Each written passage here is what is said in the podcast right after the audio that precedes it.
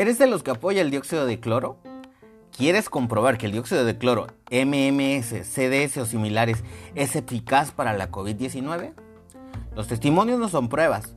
Los videos de YouTube o Facebook con entrevistas y opiniones a favor de su uso tampoco. Los pasos a seguir para comprobar la efectividad de un tratamiento son muy claros y a continuación te los voy a contar.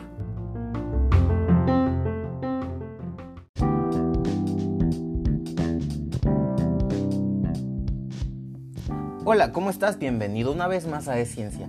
Esta vez no vamos a hablar en contra del dióxido de cloro, sino que te voy a enseñar los pasos que debes seguir para demostrar su eficacia. Así que quédate en este episodio que va a estar muy interesante.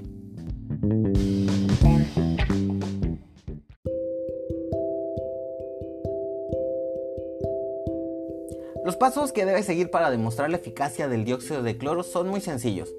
En medicina lo conocemos como medicina basada en evidencias. No podemos dar un tratamiento si no tenemos las evidencias de que va a funcionar. Así que ahora mismo te voy a contar cuáles son los pasos que vas a seguir para demostrar que el dióxido de cloro efectivamente causa una mejoría o remite la enfermedad de la COVID-19. En el número uno, debes escribir un protocolo, un plan.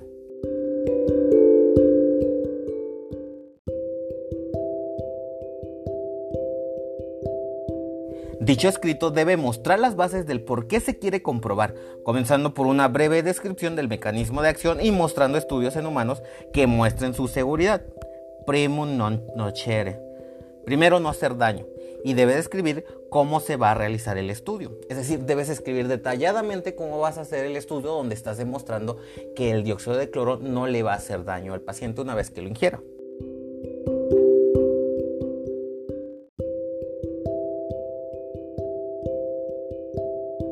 Ahora, el estudio debe ser comparativo. Si solo se incluyen voluntarios que lo tomen, no podrás saber qué les hubiera pasado si no se lo hubieran tomado. Entonces, debes tener un grupo de personas que lo reciban y otro grupo que no lo reciban. Este último es el grupo control.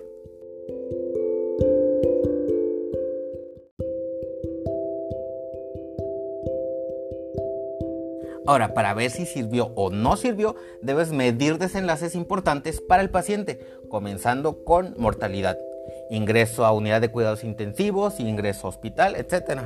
Si lo intentas probar como prevención, debes comprobar objetivamente si los pacientes adquieren o no la infección. Como la mente y la sujeción son muy poderosas, debes hacerlas a un lado. Entonces, el grupo control debe recibir un placebo.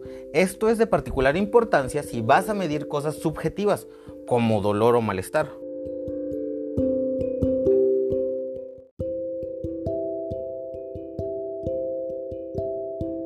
¿Ves qué fácil es? Hasta ahorita ninguna persona se ha tomado la molestia de hacer este protocolo, pero tú puedes ser el primero en hacerlo. Una vez que escribiste el protocolo, lo debes presentar a un comité de ética e investigación o a un comité de expertos que lo van a avalar.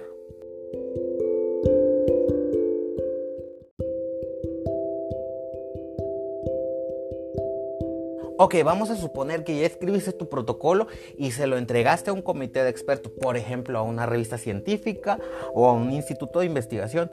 Si ese comité da luz verde, el siguiente paso es registrar el protocolo en un registro público, el que tú quieras. Esto da transparencia a lo que se va a hacer, ayuda a que no hagas trampas al sacar números y estadísticas. Después tienes que reclutar voluntarios todos los participantes deben firmar un consentimiento informado donde expliques los posibles efectos secundarios y cómo los atenderás si es que estos se presentan.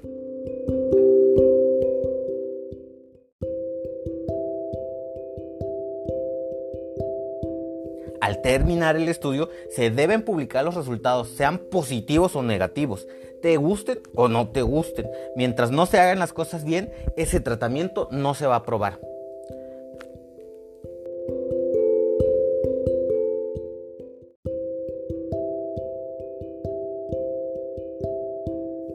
Lo bonito de la ciencia es que se puede replicar. Si se hiciera un estudio así y diera resultados positivos, alguien más lo podría replicar y si estuvo bien hecho, debería obtener resultados similares. Lo anterior aplica para cualquier tratamiento, sea convencional o sea alternativo.